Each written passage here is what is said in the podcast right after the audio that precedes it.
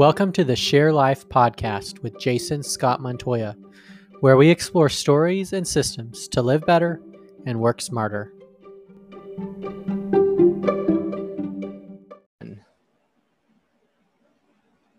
Welcome to a special edition of the Share Life podcast. We're in an ongoing series as part of the discovery process for my next book project, From the Garden to the Cross How Jesus' Harrowing Mission Shows Us the Way Forward.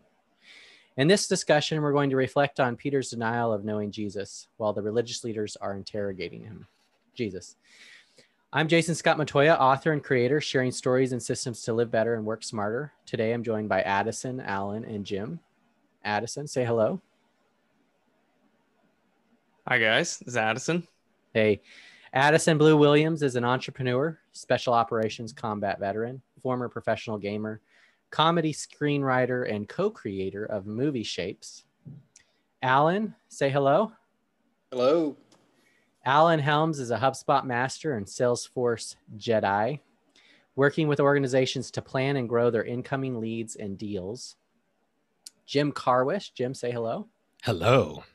Jim is leveraging personal narratives to help organizations and individuals master their stories and fuel success. So today we're going to talk about uh, the particular passage of Peter denying that he even knew Jesus. Um, for those that aren't familiar, you know, Jesus, uh, Peter was one of the 12 disciples that was following Jesus.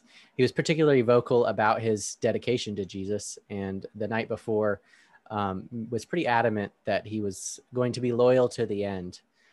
And so we have that backdrop. Um, we also have in hours before this moment, um, Peter um, is defending Jesus and through violence um, with his sword as he attacks the arresting uh, group. Um, so we have that contrast with this this passage that we're going to read. So we're going to read my harmonization of the different accounts um, from Mark, Matthew, Luke, and John. Um, and then we're going to explore the a few questions as we read this passage. You know, what can we learn about Jesus, ourselves, humanity, and how does this event apply to us today, or does it? So this particular moment um, begins, uh, you know, shortly after Jesus was betrayed by Judas and arrested, and it happens alongside uh, Jesus being interrogated by the religious leaders, particular Caiaphas, who was the chief priest. And so Peter is uh, following from a distance. He's um, he's in this courtyard, and so I'm going to go ahead and share my screen, and I'm going to read this passage and then we'll each share you know what sticks out what compels us and we'll get that conversation going. So let me go ahead and share my screen. All right do you guys see the the passage there in front of us? All right. So two of the disciples including simon peter and john followed jesus. John known by the chief priest was allowed into the chief priest's courtyard while peter was required to stay outside after speaking to the woman watching at the gate, she allowed Peter into the area while asking him a question he'd soon regret answering. You're not one of the man's disciples, are you? Peter responded with his first denial No, I am not. His response was to go to the entryway, and there he heard a rooster crowing. The girl, a family member of the man whose ear Peter severed, spotted him once again. This man is definitely one of them. But, but Peter denied it again with an oath. I don't even know the man. But then again, some bystanders adamantly confronted him again. You must be one of them. We can tell by your Galilean accent. Pre- Peter embraced his denial, going full bore. A curse on me if I'm lying. I don't know this man you're talking about. And then the rooster crowed once more as Jesus looked at him from across the way. The words of Jesus from the night before flashed through his mind. Before the rooster crows twice, you will deny three times that you even know me.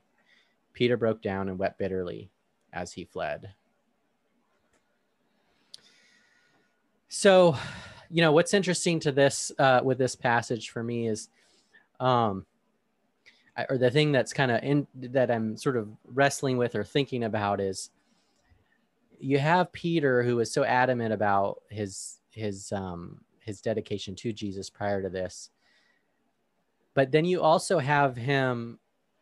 He's he's he's watching he wants to know what's happening but he's there's a distance an interesting distance between him and jesus and what's happening um you know kind of watching but not being too close um, but also not wanting to be associated at the same time. And so that's something that's that's interesting for me. Um, Jim, you know, when you hear this passage, when you think about Peter's denial, what what sticks out for you? Well, one of the things I love about this so much is how human this experience is. So, the difference between, or the gap that we all have between our intentions mm-hmm. and our actions. And he knows what he believes he will do. He will fight. He will he will stand up to whoever it is that's going to try and harm Jesus. Yeah. And uh, so many of us I think it happens most often when we're looking hindsight 2020 on things like, oh, if I had been that person in that situation, here's what I would have done. I would have been brave and I would have stepped up and I would have done the right thing. So it's kind of it's kind of that uh, Jesus, you don't need to worry about it, right? I got your back. No matter what happens, here's what's gonna here's how things are gonna go down. Uh, my nine year old does it all the time. He tells me in the future he will never change his mind about liking girls or he will never change his mind about eating this type of food right? And yeah. so i'll just i'll just repeat to him you know we don't know what's going to happen until we get to that place so we can't really say what it is exactly will be the case. Yeah well yeah, that, that, yeah what's interesting there is you made you made the comment about the difference between our intentions and actions. You know tell tell me a little bit more about that what you mean well, I, th- I think all of us know in uh, w- when we look at how we want to be seen in the story of what's happening, I mean, obviously, the place that we would want to take is the one who defends Jesus, the one who is by his side, the one who's better than everybody else, right? And we all know when we've had the intentions to act honorably or to uh, be the best version of ourselves in a situation. And then when we get to the situation, even though we had all those intentions, mm-hmm. we're, we're won over by the the more visceral um, you know that fight flight or freeze moment yeah. that adrenaline moment right we hit the reality of it and suddenly you know i, I think that's it, it's a uh, addison can speak to this if he wants to but um, a part of combat training is we think we know exactly how we're going to be in combat but it's not until we have been taking through drill after drill after drill uh, that we start to recognize oh when it really comes down to it here's how you really react here's what mm-hmm. and, and you have to behave in a different way than perhaps your instinct would tell you. Yeah.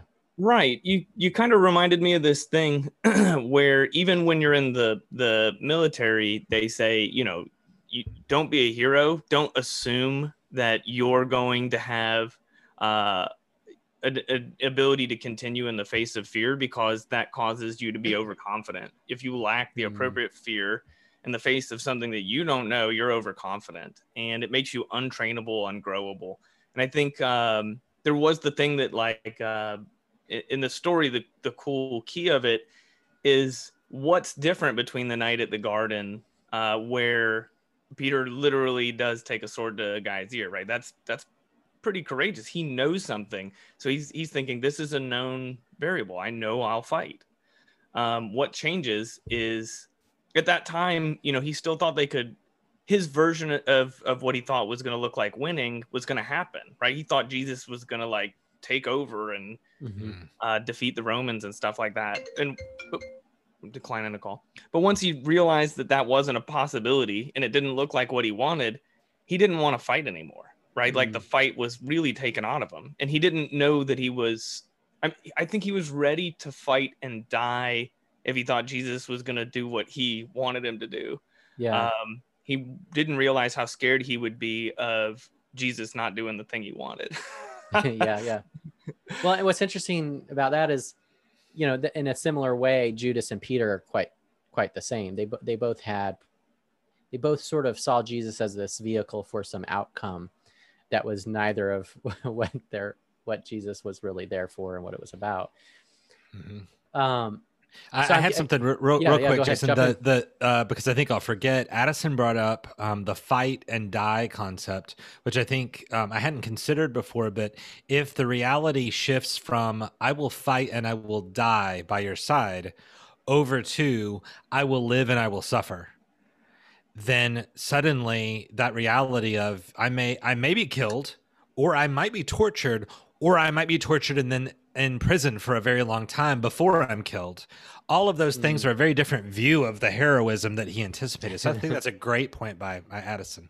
Yeah. Alan, what what sticks out for you? What resonates about this story?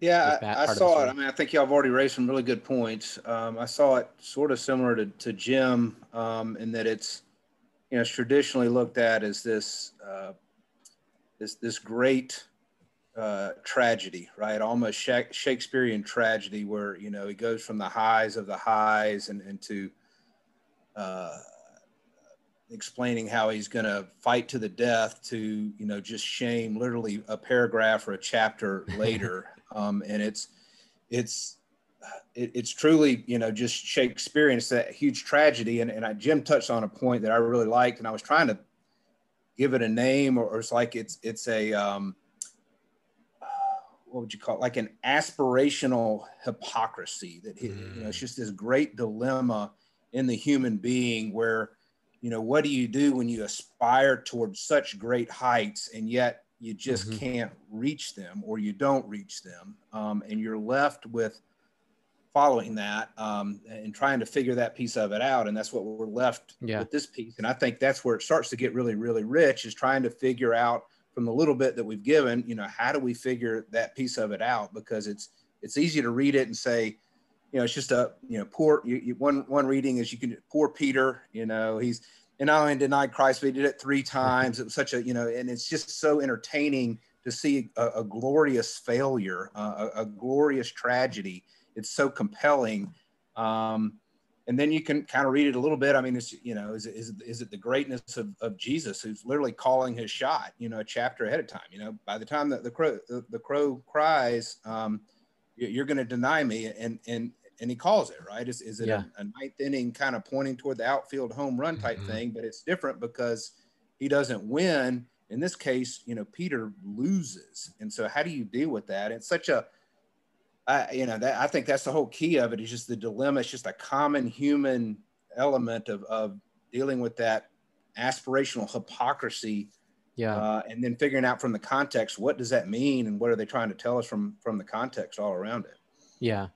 Yeah. When you say that, the idea of aspirational hypocrisy and just that that scope of of what's happening, the Lord of the Rings came to mind a few different pieces, but particularly Boromir, like when he's at the ring of the, the council and he's like, well, what if we were to use the ring against, you know, against the evil forces? You know, we'll use it for our advantage. We'll be able to harness it um, without like a recognition of the weight that come, the reality that comes with bearing that that um, power, I guess. I love that I knew we were, one of us was going to say the, the Lord of the Rings analogy. I, that's great. And you know what, Alan, you you made me think about another thing that is important to the story, is that um, we all see ourselves on this imaginary timeline that um we're improving over time. You know, and Peter's story says like actually as, as long as you're alive, you're still as prone to failure or, or downfall or whatever as you ever were and i know that that's supposed to be that it feels scary when we talk about it but jason and i have discussed it before. Um, i don't know if i'm spoiling this classic 1984 for you guys but it, the ending is really powerful because the good guys they lose and they give up. And i you know i always thought that that was really compelling. But when asked why it's not because it makes me you know sad or scared. It's because like well we should all know we have a limit and you know if we're still achieving then that that's within our boundaries. We can do that. But Mhm. but peter did have a limit that he didn't know. And i think that i think that's good. It's kind of relieving for me. I don't have to be as good as i was yesterday. There's no expectation. I just give today's best right? If peter had known that maybe it'd be a tough day after his friend was put in jail and maybe he wouldn't have as much fight in him or maybe the fatigue would get to him if maybe he could acknowledge that he wouldn't have felt as much shame right? It says he, he cried afterward because he knew that not only did he deny his friend but he was wrong about himself. I think that's mm-hmm. that's important so I had uh, I had something else that built off of Addison. I, I love how in these conversations, you're the influence of each person here on the panel takes us to a place that we hadn't considered. So I read this, you know, I read this passage in preparation for today, but now I'm kind of pulled over into Addison's um, Addison's mindset.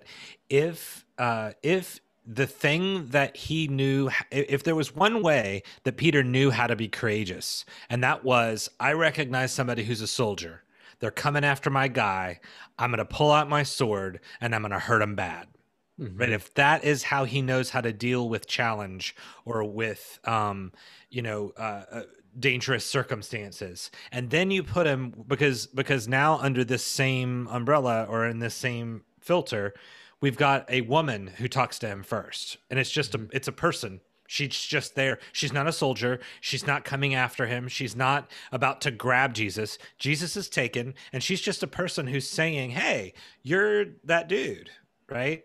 And and so he's like well no because i don't have any idea how to do this situation.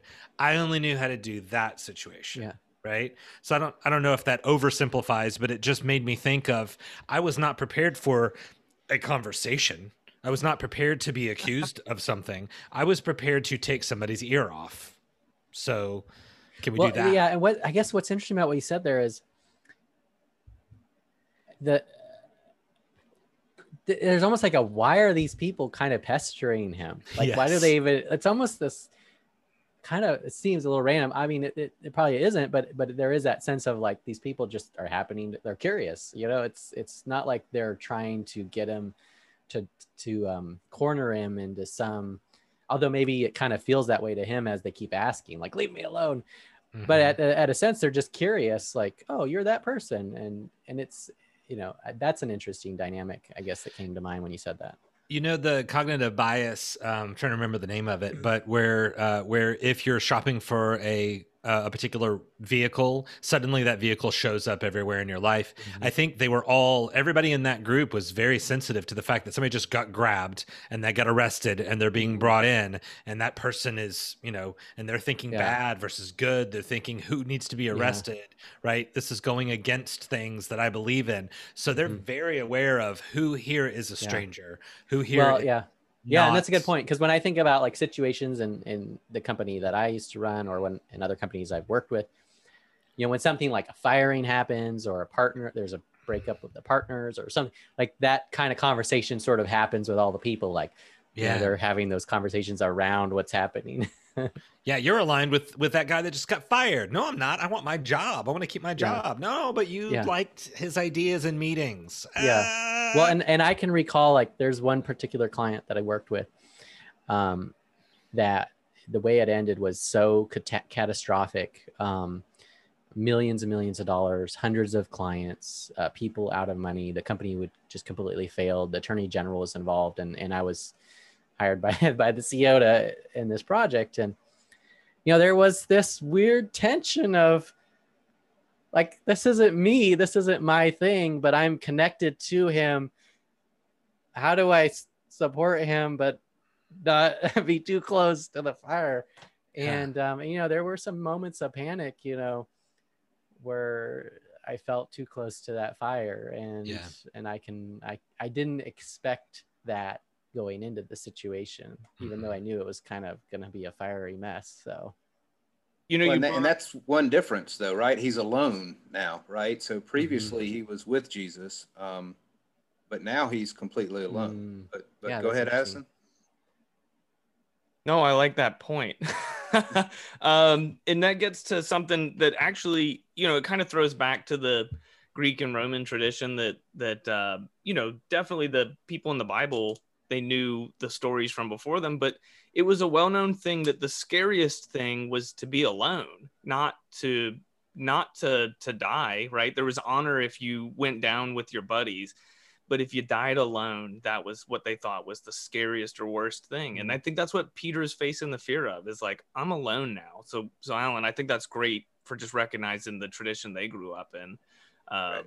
that's that really was a different value system right? And this is a pre pre-Jesus world, so to speak. They didn't mm-hmm. have. yeah, they don't have what we have. Yeah. they didn't right they didn't have a 2000 year old tradition of christianity like we do today where we, we use jesus as the model they had sort of the stories of odysseus and stuff like that mm-hmm. where like his whole reason to get back to society is he's not going to die alone right yeah but that goes back to i mean his tradition is that you know that the kingdom of the, the Jewish kingdom will be restored, right? That the Messiah is coming back to restore the Jewish kingdom. And so he's, you know, it's going back to again what he had in his mind, what his expectations were at the Last Supper. And I, I think it was when I was reading it this weekend, going back to like Luke, and it just went into a, a lot more detail. That part of the conversation they had at the end of the Last Supper was who's going to be the greatest, right? Who, yeah. Who's the greatest among us, right? And so that th- their whole mindset is, you know, which am I going to sit at, at, his left or at his right, you know, and, and which of us wins? So he's looking for this just glorious outcome that's going to go down a certain way. And when it starts not going down, and y'all have already touched on this, when it starts not going down the way that he expected, and that's life, right? That is commonly human. When you go through life and things don't work out the way you expect it, you know, how do you deal with that? I mean, it's just, mm-hmm. I've always, it's overly simplistic, but I've said before, it's like there's kind of two things that happen in life. Either either things don't go the way that you expected and you're unhappy with that, or it goes the way you expect it and you're still not unhappy. So or, or you're still not happy. Right, so right. It, it's uh, you know, Peter's kind of like the expectations the... are such a key to what you think's going down, and then it it, it is just it, it'll floor you and, and break you down to the core mm-hmm. when it doesn't go the way you expect it to go. Mm. Right. It's, it, it makes me think that Peter is sort of like the kid who like grew up in the gifted program and then he doesn't do great at his first job and like nobody cares about his GPA or anything. And suddenly it's not easy and, and he's frustrated and, and he, you know, he gets that's a thing that I think is important is he gets mad at the people just asking him the questions. Um, so he he's not just frustrated with himself or like it, it doesn't describe him as afraid. He starts being a- angry and projecting and doing all these other things. And we don't, the way it's written is kind of tough because we don't know, but it sounds when we hear it, we might be thinking like, oh, he's thinking strategically. If I sound angry, they're going to be like, well, of course he wouldn't be angry. I think it's involuntary a little bit. Mm-hmm. So uh, overcome with negative emotions that it come he he puts it on other people, people who don't yeah. deserve it. I don't think it increases or decreases his chances of being recognized. Yeah. Yeah. Uh, yeah, yeah. I mean, his his whole picture, his whole narrative is breaking down at that point. Everything that he thought, like you said a minute ago, everything that he thought was going to be true isn't isn't coming to pass. So if that's the case, it, it reminds me a lot of the actual Christian uh, experience nowadays we think okay so here's what's going to happen. I'm going to become a christian and i'm going to uh, marry a christian i'm going to have christian kids and then i'm going to right and like here's how my life's going to go. And because of god i'm going to have lots of money and i'm going to have uh, a really nice car and because i believe in god then i won't ha- i won't be sick. And then it's like wait no actually there are a lot of people that are going to tell you it's it's going to be way harder for you right? You becoming a christian is going to make things mm. harder and that's not that's not the sales pitch that often is led with right? Like come come on sunday we're going to tell you how much harder life is going to be things our way. So so it makes sense that there's not always uh there there might be that rug that's pulled out from under you. But in in the same way he was thinking this was going to go a particular way. And and if all of them are thinking we win back to addison's point earlier um if everybody's thinking we win that's what happens next we win right? We triumph. We mm-hmm. we go and we defeat and we triumph and we win. We overcome. And then they watch their guy get arrested and then get put on a cross. And yeah. they're like oh we don't win right? Yeah. So what is true if that's not true and the other things were hinging on that in my mind everything is crumbling now. Mm-hmm. so I, the thing that sticks out too is you know you know alan you want to lean into this the the being alone thing not only is Peter alone in this moment, but by abandoning Jesus, he's he's causing Jesus to be alone. Oh wow! Um, I was wondering if anybody would even go go to that. Uh, so kudos to you, Jason, because I that kind of occurred to me too because we spend so much time talking about Peter, but but you know what's Jesus' experience in all of this, uh, and just what a heavy burden it is because you think back, I mean, some of this happened in threes, right? So we focus so much on the, you know, the, the, the three denials. So he had to had the three denials, but as I was going back, and I'm probably stretching this farther than it should go, but he kind of denied Christ a couple of times already, right? Which is so they went to the Garden of Gethsemane. Will you stay up and pray with me? No, he falls asleep, right? So mm-hmm. he, he, leaves Christ alone there. Mm. Then when he gets arrested, he as Addison's talked about, takes the wrong approach, uh, you know, embraces the violent thing and, you know, slashes a, a, a, the, the ear of the guard. And then it says, I think in one of them, that all the disciples fleed, right? So then he starts following behind. So he leaves the scene. So there's two cases really where he's already left yeah. Jesus alone. And, you know, it's just, you know, and this is this tragedy wrapped in a greater tragedy, which of course is Christ who's having to take all of this on himself by himself. And, and he spent all these years ministering, trying to build up this team. And, and the minute that it all goes down, they scatter. And that was, you know, part of the, the, um, uh, the challenge that he issued at the, at the last supper which uh, I was trying to think where he said it. He's like, I think that it's a reference to Zechariah 13, 7. He's like, uh, when he's challenging Peter, he says, I will strike the shepherd and the sheep of the flock will scatter. Mm-hmm. Right. So he's fulfilling that, that prophecy that, you know, when Jesus is gone, everybody, and he's, I'm the only one, everybody's going to fall away. And Peter jumps up, you know, even though everybody falls away, I won't. And Luke even takes it a step further is, um, uh, where it says, Simon, Satan has asked to sift you as wheat. Simon, I have prayed for you. And this is Jesus speaking. Simon, I've prayed for you that your faith may not fail. And when you have turned back, strengthen your brothers, right? So it's almost a Jobian, mm-hmm. a, a Job thing where he's given license to Satan to take over Peter and allow him to fail in a glorious way. But yeah, yeah. it's so what would tragic. you what would you say to that it wasn't like Jesus said, Peter, I'm going to protect you from tragedy. But right. he said, I, I pray that you will endure the tragedy that's coming. Right. And it's almost like, it's almost like Judas and that, you know, I wonder if Peter even had, uh, you know, uh, this he gets in the free will versus predestination. Was it ever gonna, you know, what happened if Simon didn't deny him three times? Did he really have a choice in that in that area, or was it just it was just going to happen this way because Jesus knows it. And it's almost like, you know, Groundhog Day is, you know, is God really God just because he's been around for so long? Um, it, it's he, he, he's seen everything and he knows everything, so he knows how it's going to go down. So he already understands it. Um, but it's got to be painful to sit there and as Jesus and know that I, I'm the only one that can literally carry this burden and carry this cross. That no one else is going to be able to do it. Even Peter, who's so courageous, apparently courageous. Yeah.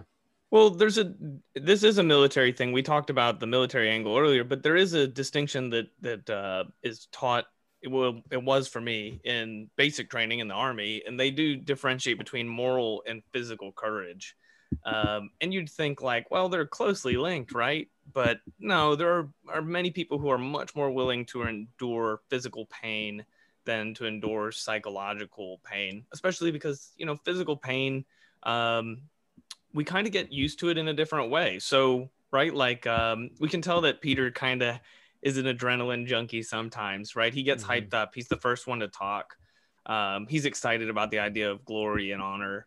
Yeah. Um, so, so he, you know, um, those are like things you feel. You don't get greedy for those things from a rational standpoint. Yeah. Um, but moral courage is um, it is different, especially because unless you've thought about it before, you really don't know the right response. Like unless Peter really sat and was like, okay, there's a good chance I would uh, deny Jesus. What do I say if someone asks me if I know him? I mean, unless you ask yourself that, there's nothing in your your gene memory or or your yeah. basic instincts that tell you to how to respond verbally. There, mm-hmm. there isn't anything. Fight or flight is right. It's like fists and feet um, but it doesn't give you a lot of uh, verbal uh, power, right? There's yeah. nothing about the adrenaline that's going to make you quick witted or extremely yeah. honest or anything like that. Yeah, there's a scene in um, Saving Private Ryan where towards the end of the movie where they're they're battling and this guy is like fighting hand to hand with this guy with knives and there's a guy in the stairs that could save save his fellow soldier and he just he paralyzes onto the stairs and he can't do anything. Um and i can't imagine you know he didn't plan that. He didn't expect that. But when in the when the crisis came it was what happened. Mm-hmm. and it's one of those things where we watch it and it's like how could you you know? But we're not in that moment. We're not that person. We don't have their history. And it's it's it's so tragic. You know it's just hard to reconcile Uh, I, tell me if this is too much of a stretch, uh, but if if what we're experiencing in the Bible through narrative is uh, is in so much of the narrative is connected to a greater point, right?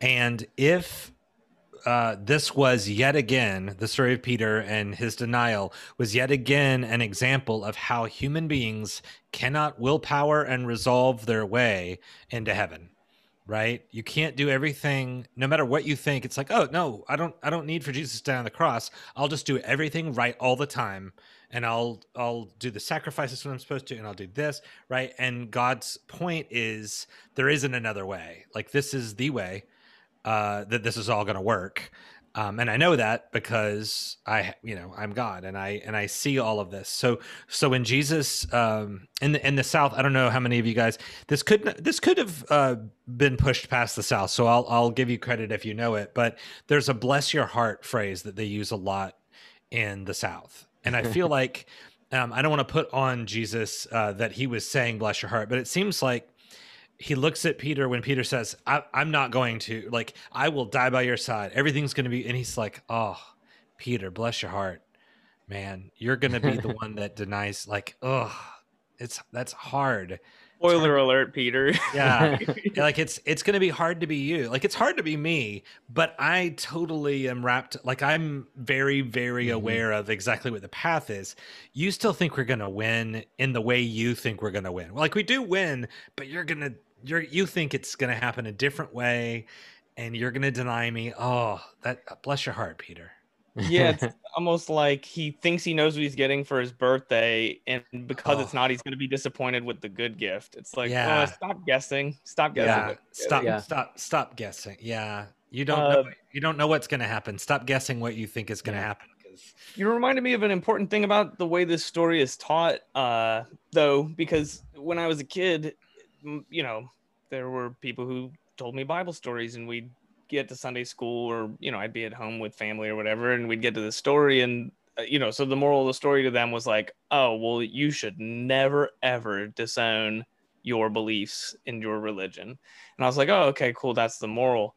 But that's not really the moral. The moral is we should all realize we have a Peter point, the point at which our, you know, our fear for ourselves could overcome or our confusion about what what's going on right now or our sense of loneliness or whatever could overcome what we believe. Everyone should feel Mhm. that way.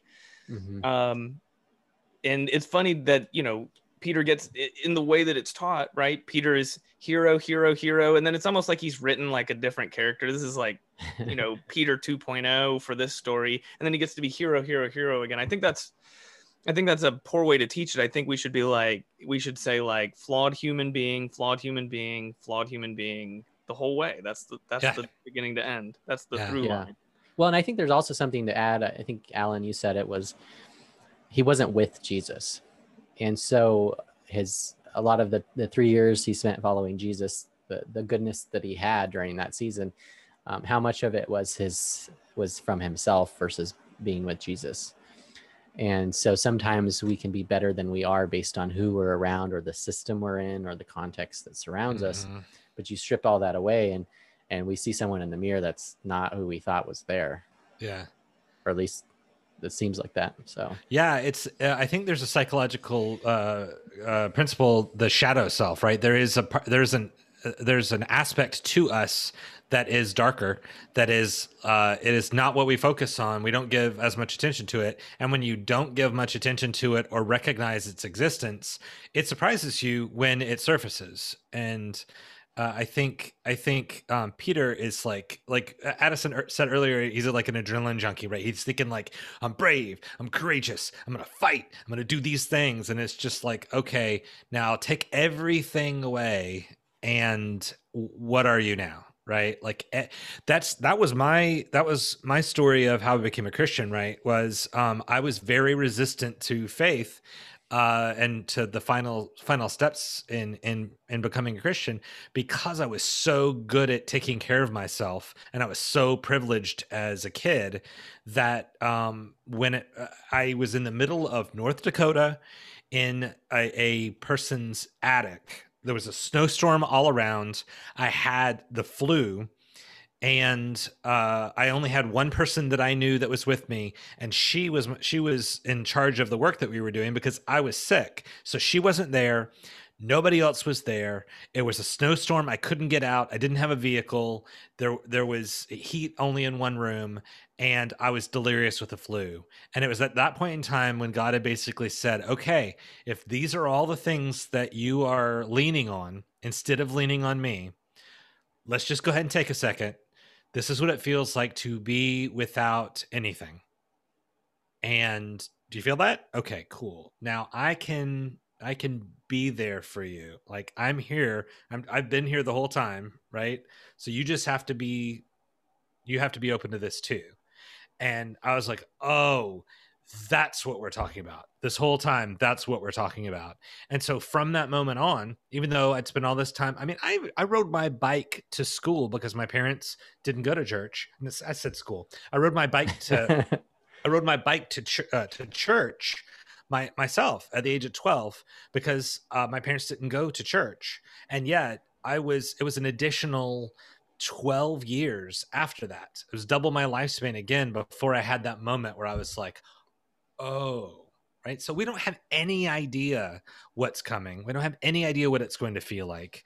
Um, we can say what we think is going to happen but the truth of it is is if we're not even if we prepare ourselves as much as you can possibly prepare yourself and even ask yourself the questions like addison was saying earlier you prepare yourself i'm gonna get asked or whatever who knows in the moment whether mm-hmm. your even your preparation will be enough right the soldier yeah. in in saving private ryan who's on the stairs who's watching his buddy he was probably trained pretty well exactly what to do and then when he was a distance away that's that right like he was over at the staircase yeah. watching it and needed to act he didn't move mm-hmm.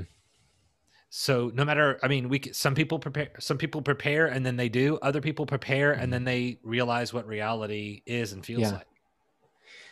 So I, and that that was kind of a breakthrough moment for me too because uh, my, my therapist was sharing it with, with me one time. He was like that he's like the part of the beauty of the gospels or even the bible overall you know is it's full of all all flawed people. They're all you know tragically flawed people and what's even more beautiful about the disciples is he says they, they live out their confessions in front of us in real time, wide open in front of us. And, you know, I always thought confessions, well, you know, I'm, I'm not Catholic, so I, I, kind of thought, you know, it's confession, admitting your sin or admitting your guilt, that, that, that kind of tactical approach, or, you know, is it confession if I'm a, a prisoner or, or someone's committed a crime and I, I'm on, you know, and I get for, I'm on the, on the, um, in front of a jury and they just keep badgering me until I say, yes, yes, I confess, you got me, you caught me, you know, that kind of thing. And it's, it feel, those all feel like pushed upon you. But the confession really is, it can also mean a confession of faith, right? A, a creed or the Westminster Confession yeah. of Faith or, or, whatever it is. And so again, it gets back into that that uh, aspirational hypocrisy when you aspire towards something really, really great and come up short how do you deal with that? And and, that, mm-hmm. and you know, Peter's living this out right out in front of us. Um, and we get to see it and see how he wrestles yeah. with being human and, and, falling short of what he even wanted to do himself which yeah. was, there was nothing wrong with what he wanted to do he wanted greatness for mm-hmm. for jesus is what he wanted um, but and it just didn't happen the way he wanted it to so we have to learn we get to learn from watching these people in, in real life and most of us live it out in private and peter gets it laid out yeah. in front of everyone, right? Yeah.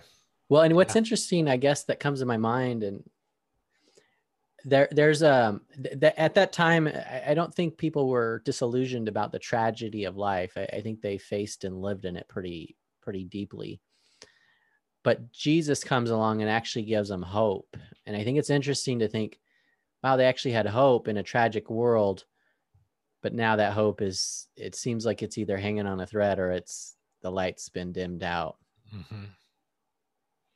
Yeah. Yeah, and and and it also um, how we have hope. Uh, I, I know I keep harping on narrative, but I spend all of my time thinking about narrative, so it's it. it I, I guess it just goes along with the territory.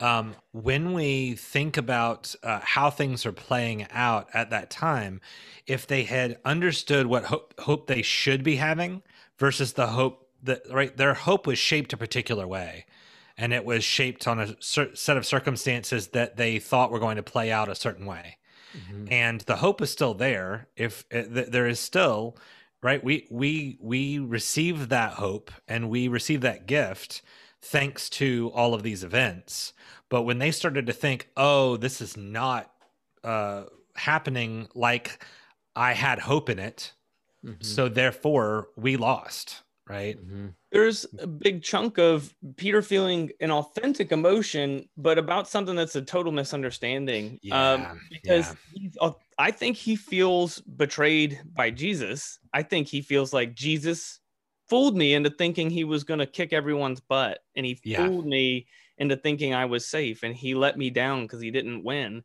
Mm-hmm. And that makes him feel like this is justified. It makes me think about because Peter's an early adopter to the mm-hmm. to the you know Jesus program, right? So when somebody likes a band before they're famous, and then the the band makes it big, and then puts out an album that they don't like, then they're like, "Oh, I was a diehard fan, but that's not even the it's not even the band anymore, right?" so the first person to love it ends up, you know, maybe saying.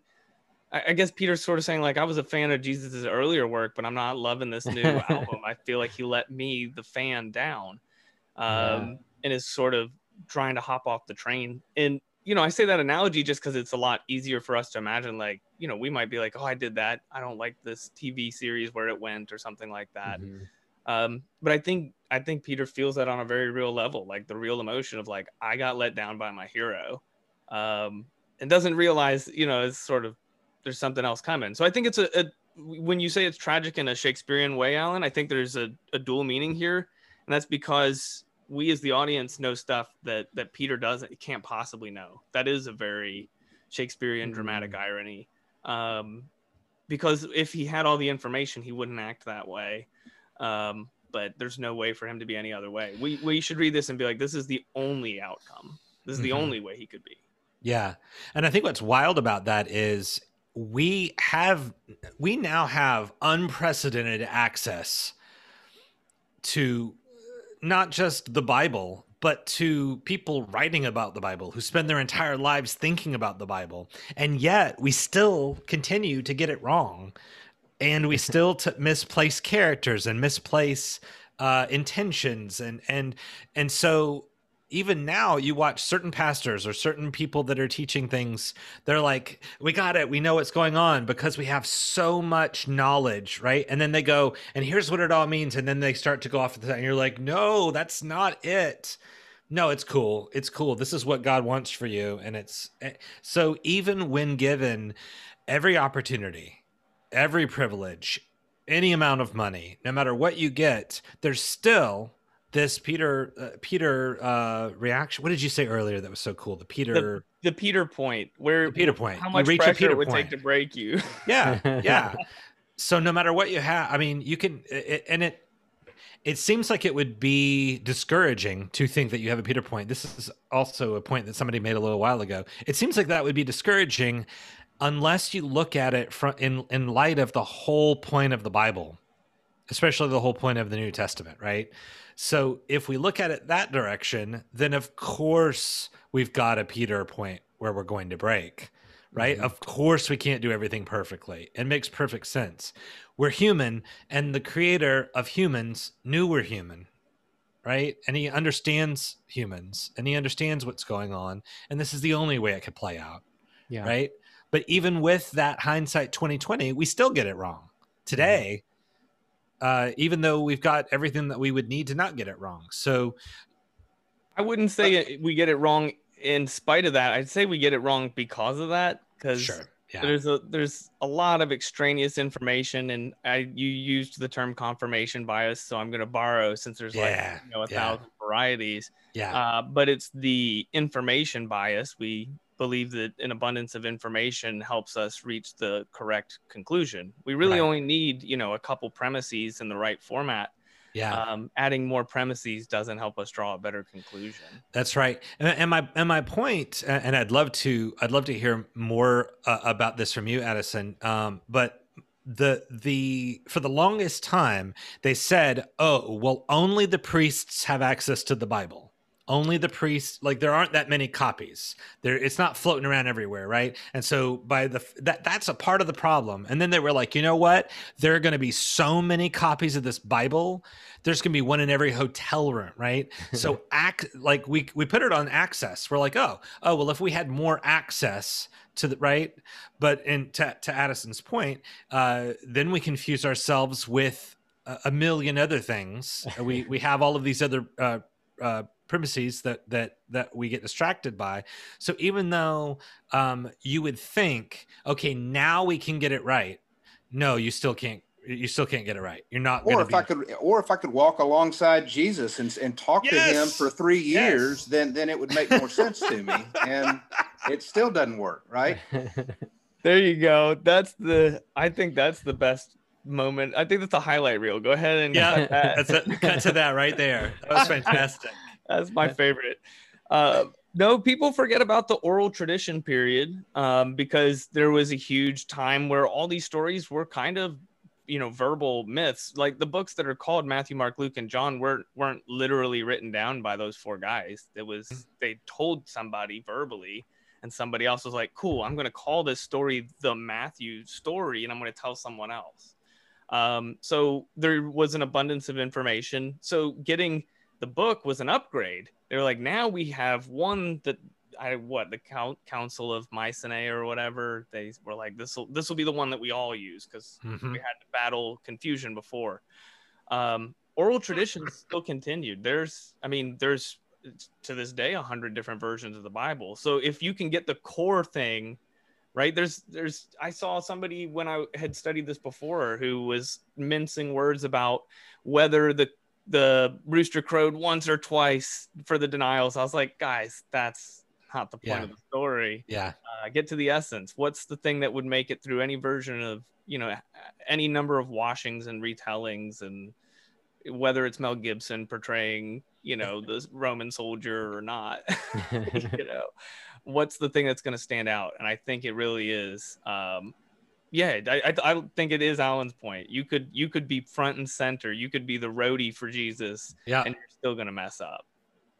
Yeah, and I I can remember like having a similar type of moment to that, like reading about Moses. Like he's the burning bush is literally in front of him, and he's saying, "I don't think I'm the guy for this." you know, it's like okay, if he's doing it, there really is no uh, no one that's gonna pass that up.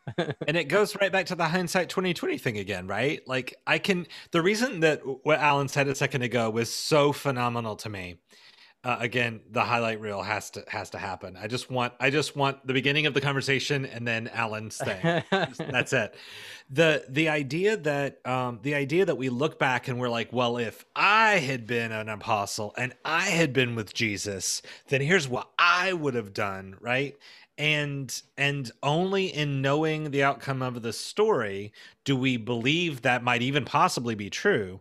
And even if we were put back there we would likely have behaved the same way in face of danger or or, or you mm-hmm. know heightened emotion or any of those things.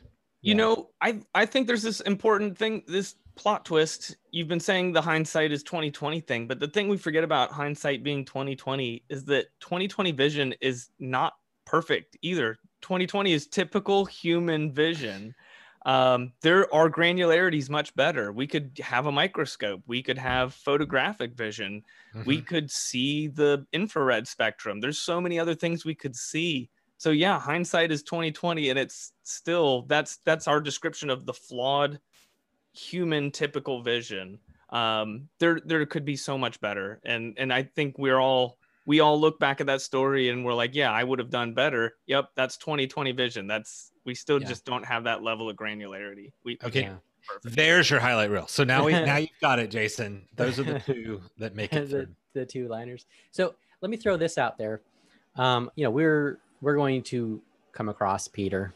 I mean, we're all going to be Peter. We've been Peter. We'll be Peter sometime in the future, but we're also going to come across Peters. So how how do we best uh, how do we best do that?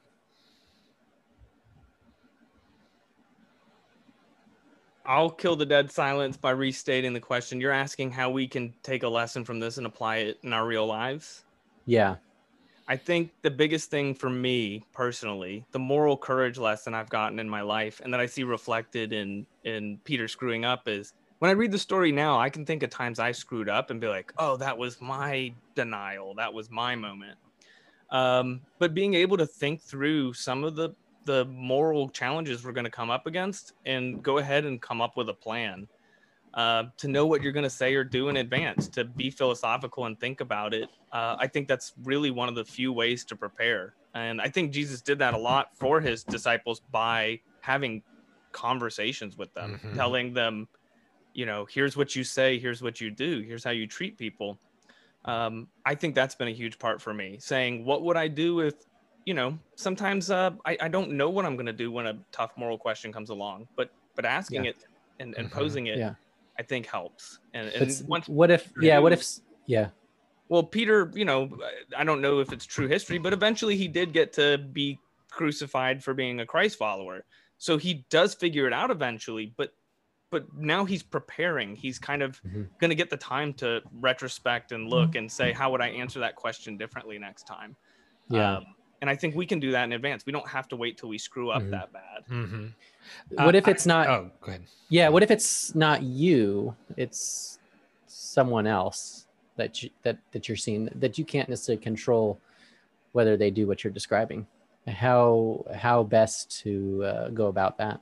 Even Jesus couldn't steer Peter away from being Peter, so I don't think Mhm. there is a way. Yeah, I, for for me, uh, and this is what's so great about um, uh, having uh, Addison and Alan on at the same time is I feel like we're completing these different elements of of the same thought. So, if you can prepare yourself and do your best, but still there's a big chance that you're not going to be able to do it at the time. Part of this seems like uh, if you allow for your failure to do the right thing at the right time to end your calling and no longer proceed with the th- great things that you could do in, in, in the rest of your life because i have seen people i'm a coach so i see people lock up because they made a bad decision and they basically just throw in the towel and they're just like yep i messed this up That, that was my them. Yeah. yeah that's my defining factor. I failed. I'm not as perfect right? And so it's kind of like no you're not a failure. You did fail and it's what you do next that's important right?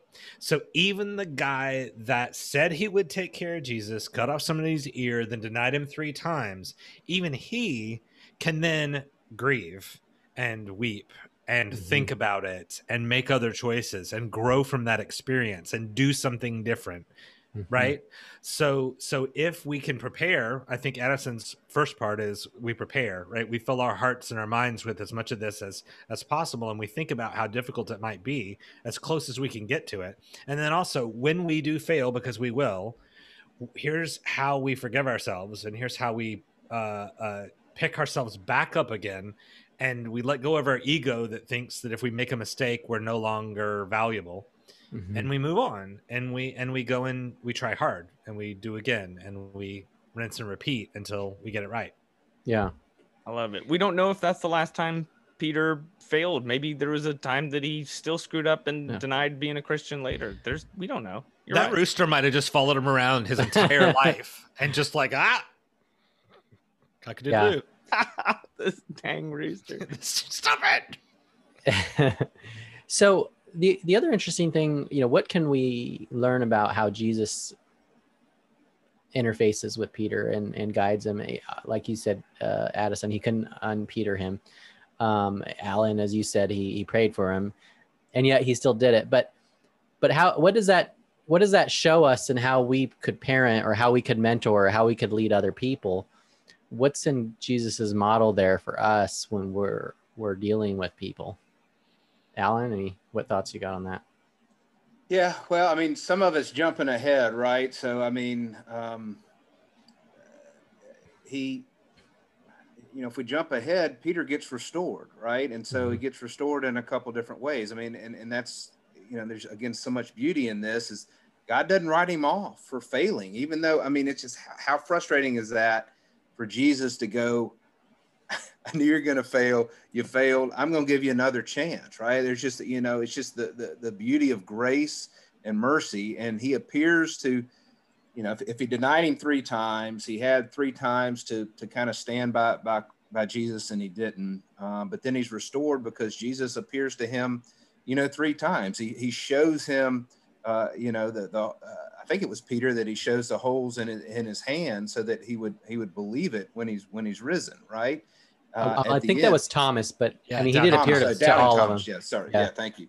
So, but he appears to the disciples three more times, but then there's that beautiful piece at the end of, I can't remember which one it is, maybe Luke, where he talks about, um, he, he interacts with Peter directly and says, you know, do you love me? And he says, yes. Uh, or, or will, you know, will you follow me? And he says, yes, tend my sheep. And, and he, and he says, do you love me? And he says, feed my lambs. And then it's, you know, tend my lambs or whatever. There's a different response on each of those. But the point being is he reaches out three straight times to restore Peter in, in, a, in a right relationship. And then hopefully by that time, Peter understands, just like what y'all talked about, it's not what we do, you know, it's how we identify with something bigger than ourselves and outside of ourselves mm-hmm. and hold on to that uh, as represented by what only Jesus in this case could mm-hmm. accomplish. It didn't matter how good a job Peter did, he was never going to accomplish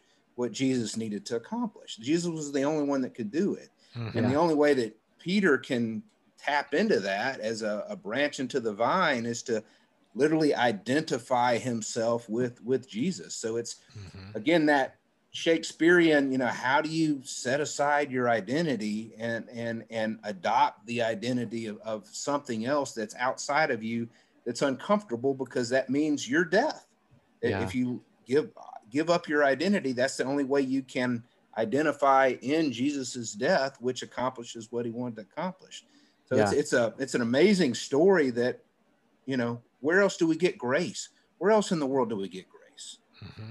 We, well, we don't we get it anywhere we can be gracious with other people i think is a lesson from that. We can keep our exactly. standards high uh, but our expectations low right? Because jesus has a high standard but he's got low expectations. Um, and that's kind of that's kind of the cool redemption story right? Like i want you to do well but when you don't yep. you get another try.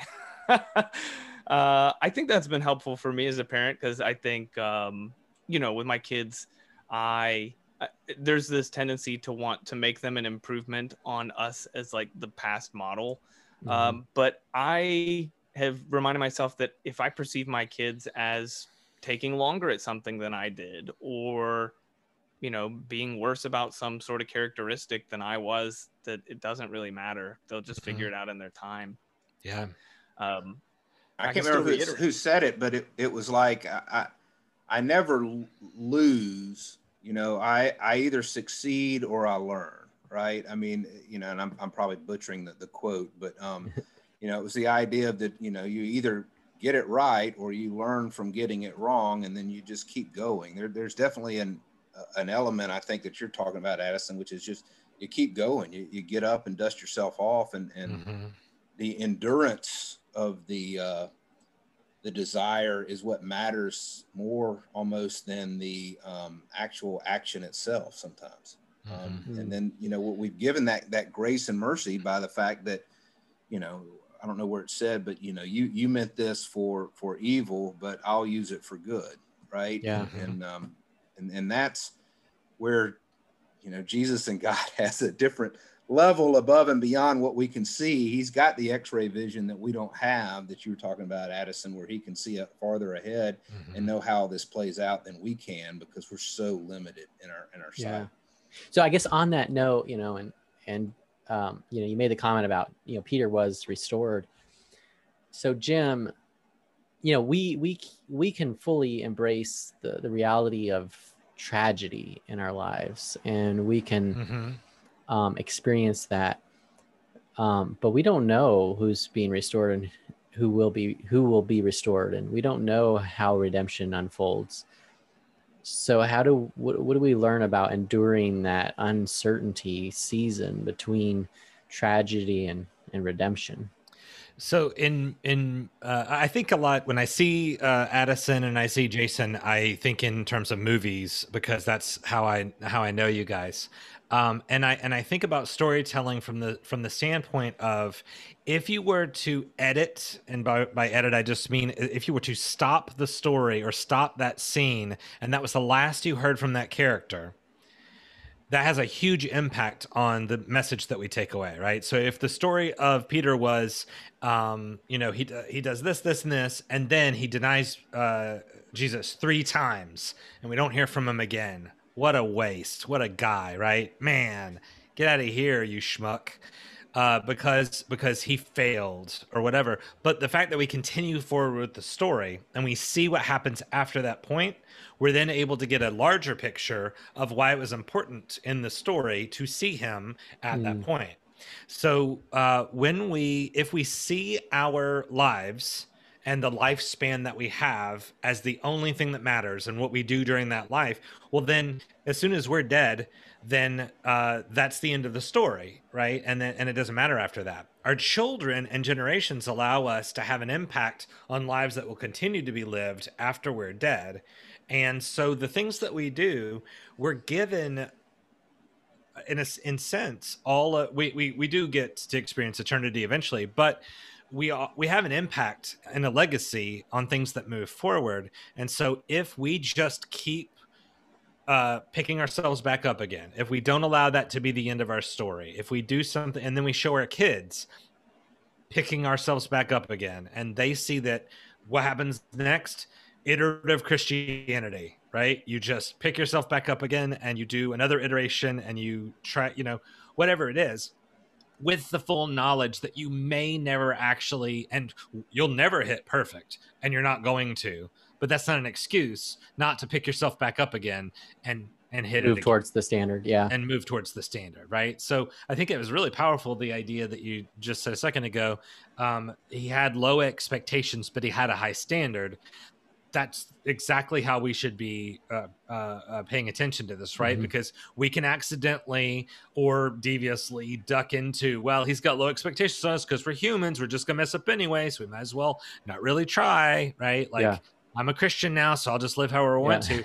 But the standard is there for us to aim at, right? We continue to try and hit the standard with the full knowledge that we're human. Yeah. Right? Well, and that's where, you know, what you said, Addison, like with your son, like allowing him to get there when he gets there, like working with him versus forcing him there. And, and a sense, it's what we see with Peter and Jesus. Jesus is, he, he, he knows the end standard and he knows that to get there is, is steps along the way. And so, um, he's, he's, he's working that out in the, in the best way possible to, mm-hmm. to, to, uh, to redeem him. So the other dynamic that's interesting here, that's an overlay with with Peter's denial, is at the same time Jesus is being interrogated by the religious leaders, and they're trying to concoct a reason to kill him and bearing false witnesses against him. So here you have this innocent man who's being interrogated. Um, and then you have Peter, who is a follower. He's being interrogated at the same time, and he's not being forthcoming about what's true. So there's this interesting. I hadn't thought about that until we started discussing it, but but those two things are happening at the same time, and you know, you know, Alan, do you have any any thoughts but that come to before mind? Before Alan yeah. answers? Because I'm very interested to hear what Alan says, but I just want to stick in there the idea yeah. that Addison brought up earlier on. they're both being interrogated and they're both alone. That idea mm. of them being alone. So they've got very similar circumstances, right? And they're alone. I'll give it back to you. Yeah. Um, I, I, think there's that parallel. Um, and, and, uh, you know, I, I, keep coming back a little bit to the threes. There's a little bit of a three. So they're interrogating Jesus with, uh, you know, that he will rebuild the temple in three days, of course. So that that was kind of his challenge. And then, you know, Peter's challenge was just to embrace Jesus when asked three times by, you know, the, mm. the servant girl and, and, the, and the two other people. I, would say that the third one is, and it's maybe a little bit of a stretch, but it's, you know, it's almost like the temptation uh, again the, the, temptation of christ so when you know when he was taken by, by satan and, and looking out you know there were three you know carefully crafted proposals that satan gave to jesus that would sort of you know encounter his appetite or his desire for ego or power uh, or his his ability to kind of push push god to accelerate this uh, this uh, little experiment or uh, the inheritance of this great kingdom. So you've got these kind of situations, and then you know again I, I, see Peter kind of going through again his his temptation of you know do I you know do I stay up with with Jesus in the Garden of Gethsemane and pray with him or not? Do do I fight or do I flee? Uh, and then finally, do I, you know, do I submit my will and, and my picture of what the way I think this should work out and embrace mm-hmm. Jesus uh, when asked about him three times or not? So, again, probably a stretch, but I, I do see, you know, there's some similarities in there because he's the human yeah. equivalent. He's he's you know man trying to save himself and and in his way, and Jesus is trying to save someone that he has no obligation to save. I mean, I, mm-hmm. I just I keep coming back to it, and that that's why I can't walk away from Jesus. Is is why did he do it? Why why does he do it? Because I've said before, if if I was, you know, if the Bible was about me, or I was writing the Bible, it'd be over in two or three chapters because I just wouldn't have the patience to get through even Genesis with, you know, giving these people chances after chance after chance after chance after chance to, to come back. So it's a it's a great story, and I think it's just a reminder that that humans, you know, we can't get there ourselves. We we just we can't get there. We want to. It's that struggle again between mortal. We're we're immortal and mortal at the same time, yeah. and and and and that's what we're struggling with our entire life, and it's it's a unique human experience for Peter.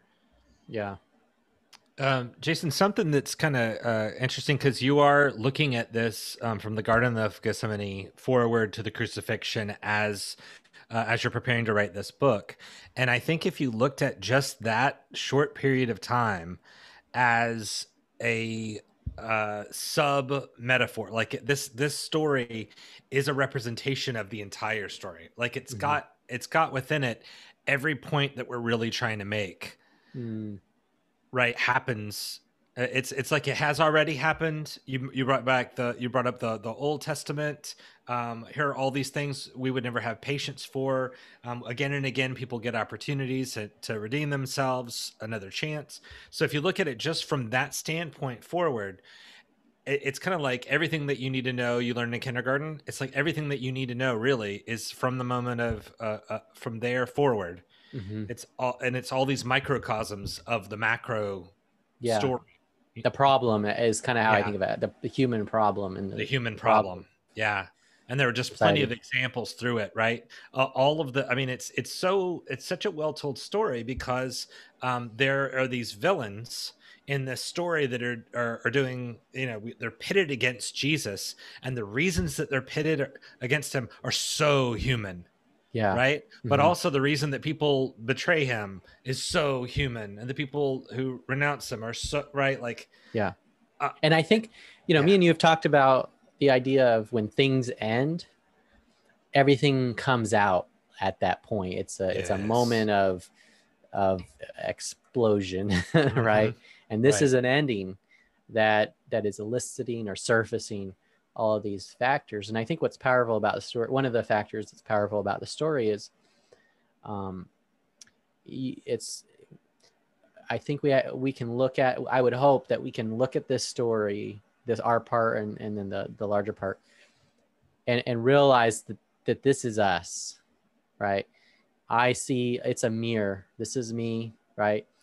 And I think sometimes it can be hard to do that because it's so dark, um, but also because it's a different era and i think we think we're enlightened and and we're in the future so we don't suffer from these human issues but but but it is this mirror into us if if we're willing to humble ourselves you just you just what you made me want to do there jason um is you made me want to go through that story of right right? Like we just i just i mean i already rehashed it but from the garden of gethsemane through the crucifixion and take myself or or the reader or the the viewer whoever it is and put them in each person's point of view as that story unfolds right and yeah. so what would the circumstances need to be in your life for you to have been the soldier whose ear is cut off mm-hmm. what would it need to be for you to be peter what would it need to be for you to be mm-hmm.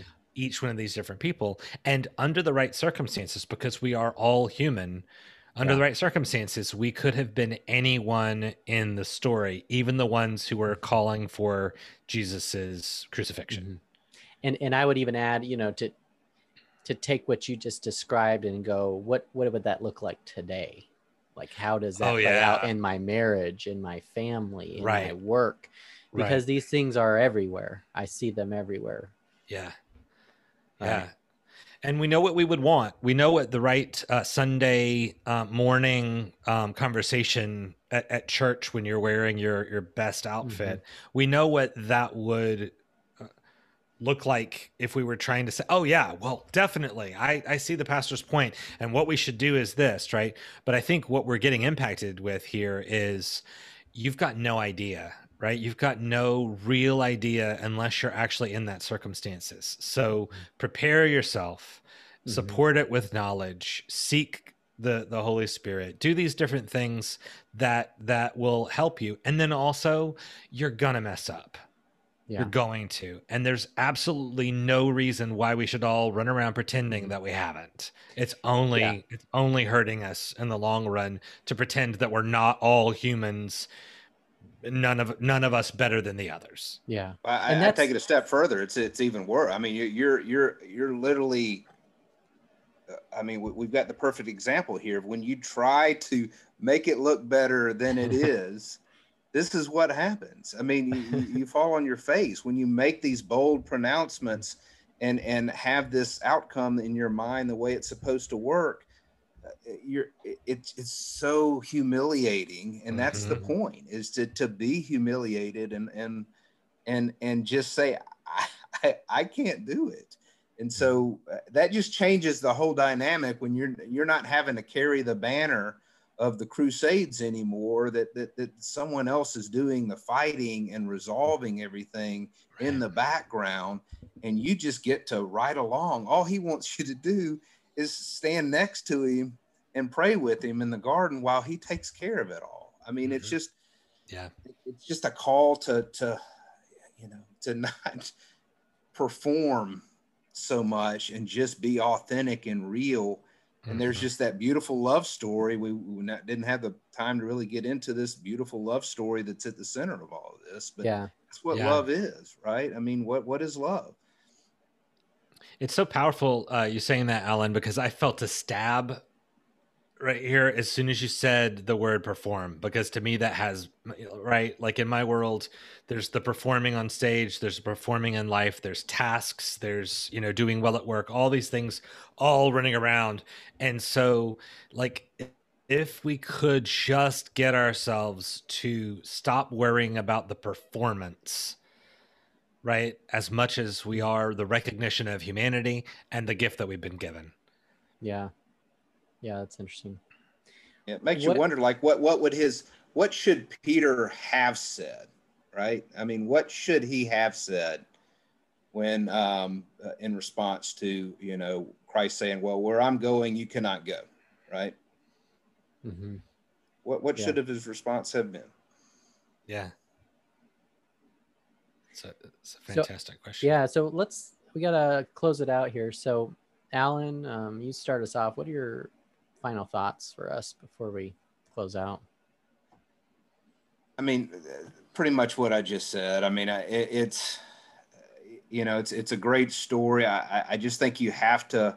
It's a humbling story, right? So if if you can take the the step of trying to put yourself in, in Peter's shoes, I think we can all relate. If we're honest, if we're, we're, we're truthful with ourselves, we, we can relate to that. And, and it's that aspirational hypocrisy is what I take away from it. You know, just because I aspire to something and I don't make it, you know, yeah, I'm a hypocrite. Embrace it.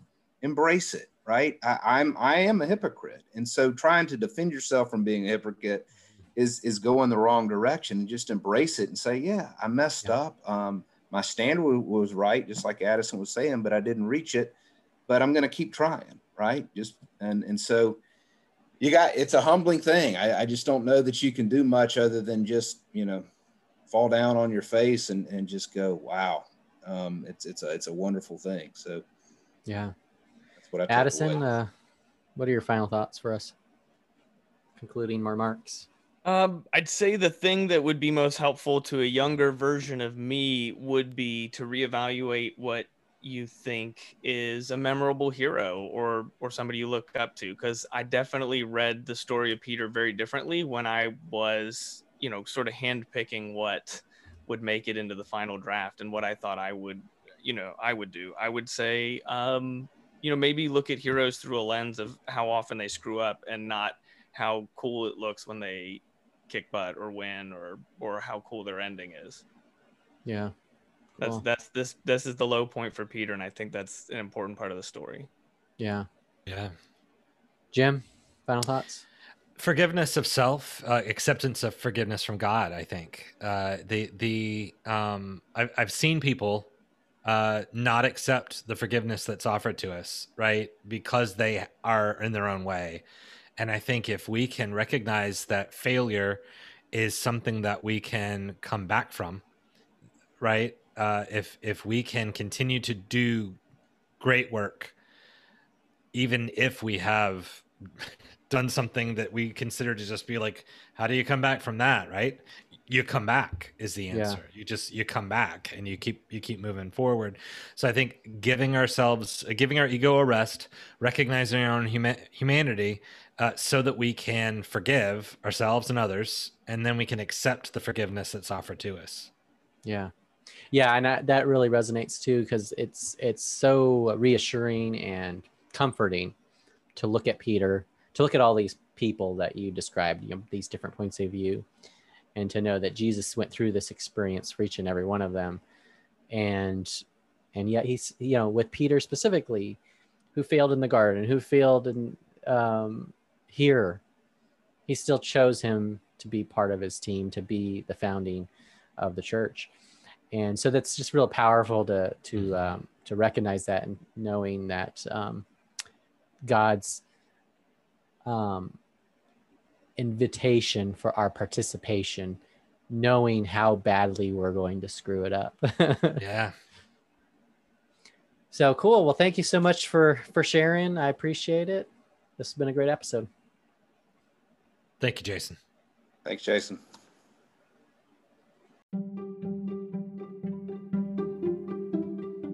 Thank you for listening to this episode of Share Life. For additional stories and systems to live better and work smarter, visit jasonscottmontoya.com. That's jasonscottmontoya.com. We look forward to having you listen in on the next episode of Share Life.